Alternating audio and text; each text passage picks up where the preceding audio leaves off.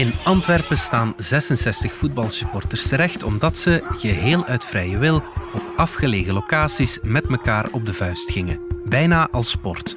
Moeten we dat als maatschappij tolereren of is met elkaar voor het plezier op de vuist gaan toch strafbaar?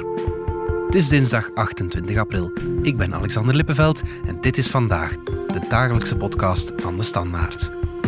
We heten nu een beetje anders en we hebben een nieuw logo, maar we blijven uw nieuwsafspraak. En vanaf vrijdag mag u nog meer verwachten van de podcasts van de Standaard.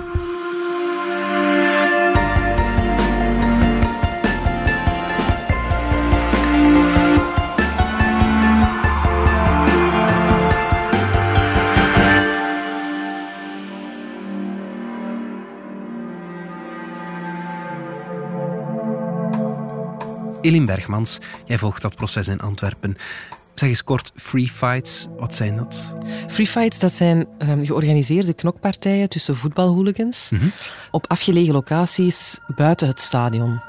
Het zijn afgelegen plekken, zeer afgelegen plekken. Er komt niemand anders. Er zijn ook geen enkele incidenten met omstaanders of mensen die het gezien hebben. Toevallige passanten is niet mogelijk. En dat is toch een groot verschil met alle andere hooliganprocessen die we in het verleden hebben gezien. U hoorde Jorgen van Laar, de advocaat van enkele freefighters op het proces in Antwerpen. Dat de gevechten plaatsvinden op een afgelegen locatie is voor de verdediging een belangrijk punt, maar daarover straks meer. Eline, zijn er ook regels bij de gevechten of is het gewoon kloppen en gaan? Wel, op het proces houden de freefighters heel erg vol dat er bepaalde regels zijn. Uh, dat er afspraken zijn over uh, de aantallen waarmee er gevochten wordt. Mm -hmm. Er worden ook uh, speciale shirtjes gedragen, zodat je kunt zien wie van welk team is. Mm -hmm. Daarnaast zijn er ook regels over wat je precies mag doen. Zo mag je, als iemand op de grond ligt, een tegenstander op de grond ligt, mag die geen trappen meer krijgen. Of iemand die gaat lopen, dat is ook niet de bedoeling dat die nog wordt aangevallen. Ja, oké. Okay. Er is zelfs een scheidsrechter, hè, op een manier. Ja. ja, inderdaad. Dus ze pakken het eigenlijk echt aan als een georganiseerde sport. Dat houden zij vol. Wat het uh, Openbaar Ministerie daarover zegt, uh, is dat die regels toch niet altijd uh, gevolgd worden. Mm. En op beelden is ook te zien hoe er regelmatig iemand die wel al knock-out op de grond ligt, wel nog trappen krijgt. Of is er te zien hoe mensen die weglopen toch nog achterna gezeten worden en ook nog onderuit worden getrapt. Ja. dus dat is een beetje de discussie of die regels dan wel worden gevolgd altijd. Ja, ja, ja, want het is gewoon een feit, als volwassen mannen op elkaar slaan, dan vallen er gewoon gewonden. Hè? Dat is inderdaad zo. Dat, dat kan bijna niet anders. Mm. Het bijzondere aan dit proces is, is dat er geen slachtoffers zich hebben gesteld. Dus dat okay. er uh, ook geen enkel medisch verslag is die aantoont wat dat dan die verwondingen precies zijn. Maar als je die beelden ziet, dan is het wel duidelijk dat er vaak ernstige verwondingen moeten zijn. Mm -hmm. En dat het, ja, volgens het Openbaar Ministerie zegt van er gebeuren soms echt grove dingen. Het loopt soms echt grondig fout. Mm -hmm. Dat kan inderdaad bijna niet anders.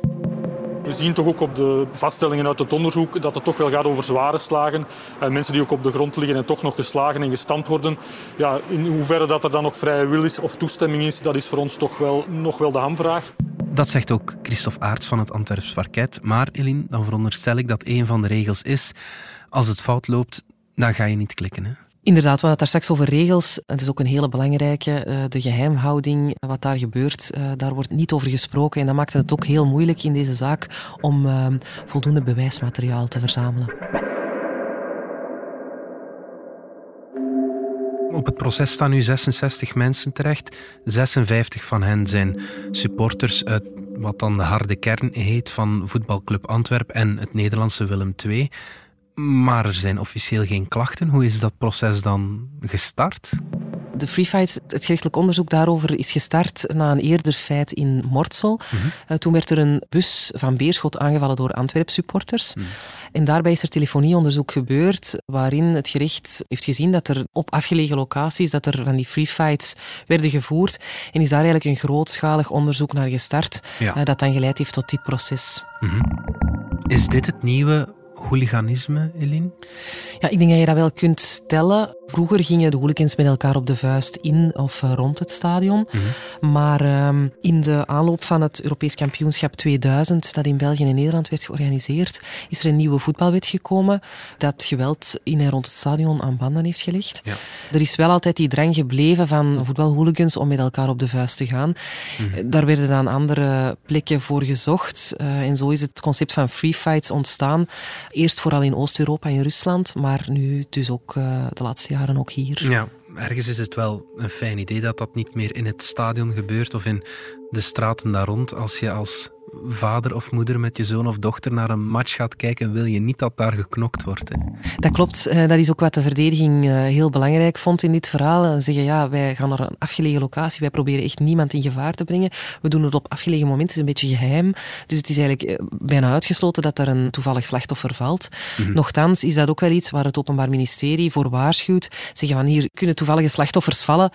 Als er iemand met zijn hond in een bos gaat wandelen, dan kan die Dan zou dat in principe kunnen. Dat is wat het Openbaar Ministerie zegt. Het gebeurt wel, zij het op afgelegen locaties, het gebeurt op de openbare weg. Ja, ja, ja, oké.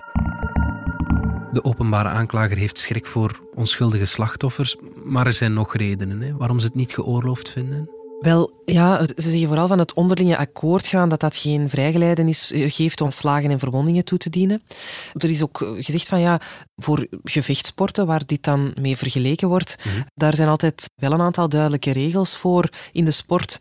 Dat is dat er altijd een medisch aanspreekpunt is, maar dat de deelnemers bijvoorbeeld ook een verzekering burgerlijke aansprakelijkheid hebben. Dat zijn uiteraard dingen die hier niet van toepassing zijn bij die free fights.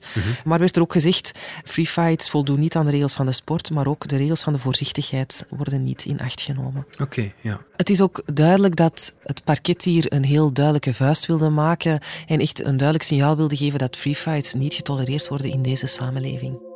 Wat zegt de verdediging daarop? De verdediging hamert erop dat het zelfbeschikkingsrecht in deze zaak primeert.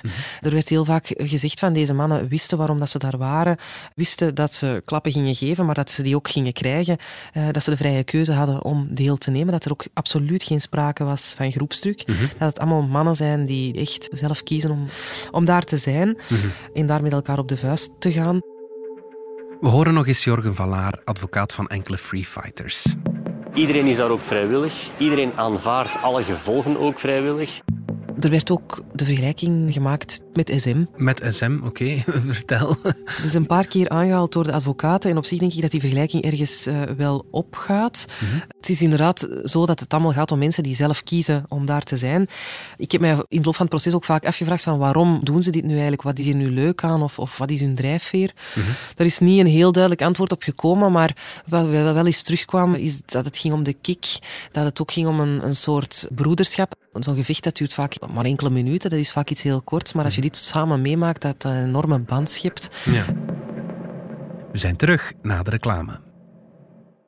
Je overweegt een elektrische of hybride wagen? Luister dan naar Plan Elektrisch Rijden, een podcast waarin actrice en Joe DJ Elke van Mello Ik ben weg. op onderzoek gaat. Hoe ver geraak ik eigenlijk met zo'n... Experts van Hedin Automotive, de grootste dealergroep van Mercedes-Benz in België, geven antwoorden op jouw maat. Er zijn heel wat manieren om als bestuurder continu jouw rijbereik te monitoren. Luister naar Plan Elektrisch Rijden. Oké, helder. Merci. Koen de Bakker, advocaat van enkele beklaagden, die ziet het zo. Wij zien niet in waarom dat dit verschilt van bijvoorbeeld SM, van tatoeages, van piercings. Het is ook een keuze die mensen maken om zichzelf hun fysieke integriteit een deeltje op te geven voor een plezier of voor een hobby. En dan is de vraag, en, en wij hebben die vraag natuurlijk ook, hoe ver mag men daarin gaan? Ik vond die vergelijking met SM niet eh, helemaal uit de lucht gegrepen. Groot belangrijk verschil is, is wel dat het hier op openbaar terrein eh, gebeurt. Bij SM is dat toch iets meer in de privésfeer. Maar ook ja, die regels, eh, dat is iets wat in SM ook heel belangrijk is. Maar dan zit je hier natuurlijk met het probleem dat die regels lang niet altijd werden gerespecteerd. Zoals wanneer er iemand op de grond ligt dat hij toch nog slagen krijgt. Voilà. Het zijn altijd rivaliserende supportersploegen, maar ze zien elkaar toch ook wel als bondgenoot, want ze zitten in hetzelfde schuitje Als ze elkaar niet hebben, dan hebben ze ook niemand om tegen te vechten. Maar ook een heel opmerkelijke uh, regel, uh, kun je wel zeggen, denk ik, is dat ze na afloop elkaar ook allemaal een hand uh, geven. Dus het, ze hebben ook altijd gezegd, het wederzijdse respect tegenover elkaar is heel belangrijk. De Nederlandse NOS interviewde een paar jaar geleden Jan Derksen, hoogleraar psychologie in Nijmegen. Hij vond dit soort gevechten eigenlijk wel een goede zaak, omdat ze dan hun agressie rechtstreeks kunnen uiten op elkaar en niet op onschuldige burgers. Die gevechten in een weiland tussen hooligans vind ik voor die mannen eigenlijk wel een goede oplossing. Omdat ze dan zeg maar, hun agressie rechtstreeks kunnen uiten op elkaar. En dus niet op iemand anders. Ze raken op deze manier hun agressie kwijt. Ze maken op deze manier denk ik ook een groei door. Dus in psychologisch opzicht, ze raken iets kwijt en ze leren hun grenzen kennen. Wat vind je van die redenering, Eline? Ja, ik volg de redenering wel, maar dan zou je wel even goed kunnen zeggen dat ze die uitlaatklep moeten vinden in een boxclub. Ja. Dat onderscheid werd ook eh, duidelijk gemaakt door het Openbaar Ministerie. In die boxclub zijn er wel die regels en daar heb je dat medisch aanspreekpunt, daar heb je die verzekeringen, want dat is iets waar het Openbaar Ministerie toch wel voor waarschuwde van wat gaan we hier doen als er hier op een bepaald moment doden vallen. En als je die beelden ziet, is dat toch ja, niet uit te sluiten dat dat eh, zou kunnen gebeuren wat er zo fijn is aan slagen geven en krijgen, dat vroegen we ook even aan Zino Verelst, die aan de top staat van het thai-boksen bij ons. Voor mij is het echt een levensstijl. Het is echt een, passie. Nu, eens dat je die sport zo wat onder de knie krijgt, je, leert dat, je leert eerst techniek, je leert eerst je eigen ook wel verdedigen, voordat je echt overgaat naar het klappen krijgen en het klappen geven.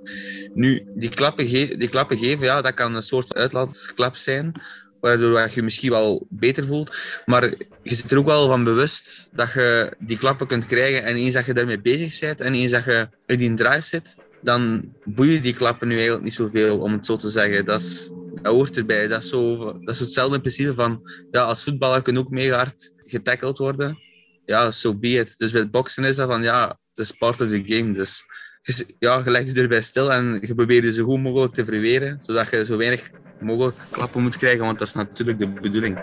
Eline, we hebben het nu gehad over de slagen en verwondingen die worden toegediend. Mag ik zeggen dat het de aanklager niet enkel gaat om het vechten zelf met eventueel onderlinge toestemming? Het Openbaar Ministerie stelde ook dat freefights een kweekvijver zijn voor potentiële criminelen. De 66 beklaagden zijn, enfin, een groot deel daarvan zijn bekend bij politie en justitie, hebben een uh, aanzienlijk strafblad. Mm Uit gerechtelijk onderzoek is ook gebleken dat er banden zijn met de Nederlandse verboden motorclub Satudara. Mhm. Die hebben ook de ticketverkoop voor de uitwedstrijden van Antwerpen proberen over te nemen. Mhm. De advocaten van enkele beklaagden hebben ook in die richting gepleit. Mannen die in de haven werken en bijvoorbeeld nog geen strafblad hebben. Daarover vroeg de advocaat, of heb toch minstens twee advocaten gevraagd. Ja, geef die mensen een opschorting zodat ze geen strafblad krijgen. Want als ze wel een strafblad uh, hebben, dan uh, is de kans veel groter dat ze zouden geronseld worden door drugscriminelen om uh, containers aan te wijzen of om mee te gaan in een smokkelverhaal. Ja. Maar die zoeken altijd naar zwakkere schakels. En mensen met een strafblad zijn veel vatbaarder, of zijn veel interessanter uh, om op af te stappen. Mm -hmm. Je haalt het al een beetje aan, maar wie zijn die hooligans die, uh, die free fights doen? Wel, het zijn allemaal mannen. De leeftijd tussen de 21 en de 53. Het is een, een bont allegaartje. Eh, de gemeenschappelijke deler is wel dat ze een passie hebben voor voetbal en voor vechtsport. Het zijn mhm. bijna allemaal getrainde vechters. Die ofwel boksen, thai-boksen, vechten, dat soort dingen. Er waren een aantal arbeiders bij betrokken. Mensen die in de horeca werken, maar ook een, een IMO-makelaar, een binnenhuisarchitect. Ja. Uh, heel divers eigenlijk. Mm Een van de beklaagden is ook een fotograaf die vaak voor onze krant werkt. Dat klopt, dat is eh, Sebastian Steveniers. Die is vijf jaar eh, geleden met een, een project over free fights gestart. Boss fights noemt hij ze. Mhm. Met die foto's oogst hij nationaal en internationaal heel veel lof. Mm Zijn ook onder meer al in het Fotomuseum getoond. Het zijn hele mooie foto's ook. Mhm. In april 2018 werd hij zelf ook opgepakt. En op het proces staat hij nu ook terecht als organisator van die bossfights, okay. van die free fights. Maar volgens eh, het Openbaar Ministerie heeft hij er ook aan deelgenomen. En heeft hij ook zelf meegevochten. Sebastian Steveniers die ontkent uh, dat dat zo is. En hij zegt dat het hem enkel ging om de foto's. Dat het enkel uh, te doen was om het fotoproject. Mm de uitspraak is eind mei. Wat hangt de deelnemers boven het hoofd? Dus voor de organisatoren van de free fights uh, vraagt het uh, Openbaar Ministerie een celstraf van twee jaar en een geldboete. Mm -hmm. Er zijn ook veel lichtere straffen gevorderd, werkstraffen. Mm -hmm. uh, er wordt rekening gehouden met het strafrechtelijk verleden, maar ook met het overtreden van die regels. Dus als men bijvoorbeeld nog natrapt als iemand al op de grond ligt, ja. of als iemand nog wordt achtervolgd die op de vlucht is, dan ligt die strafmaat hoger. Er zijn ook mensen die enkel als toeschouwer aanwezig waren, uh, die eigenlijk niet hebben meegevochten. Uh, maar ook voor hen worden er straffen gevorderd. Zo was er een man, een invalide man, die eigenlijk enkel aan de kant stond. Maar het Openbaar Ministerie zegt van, die maakt ook deel uit van de bende, omdat het zich bewust onthouden van een reactie, dat is ook een uiting van het opzet. Ja, ja oké, okay, goed. Afwachten. Uh, uitspraak is dus eind mei. Elin Bergmans, dankjewel. Graag gedaan. Dit was vandaag van de Standaard. Bedankt voor het luisteren. Reageren kan via podcast.standaard.be. Alle credits vind je op standaard.be-podcast. Morgen zijn we opnieuw.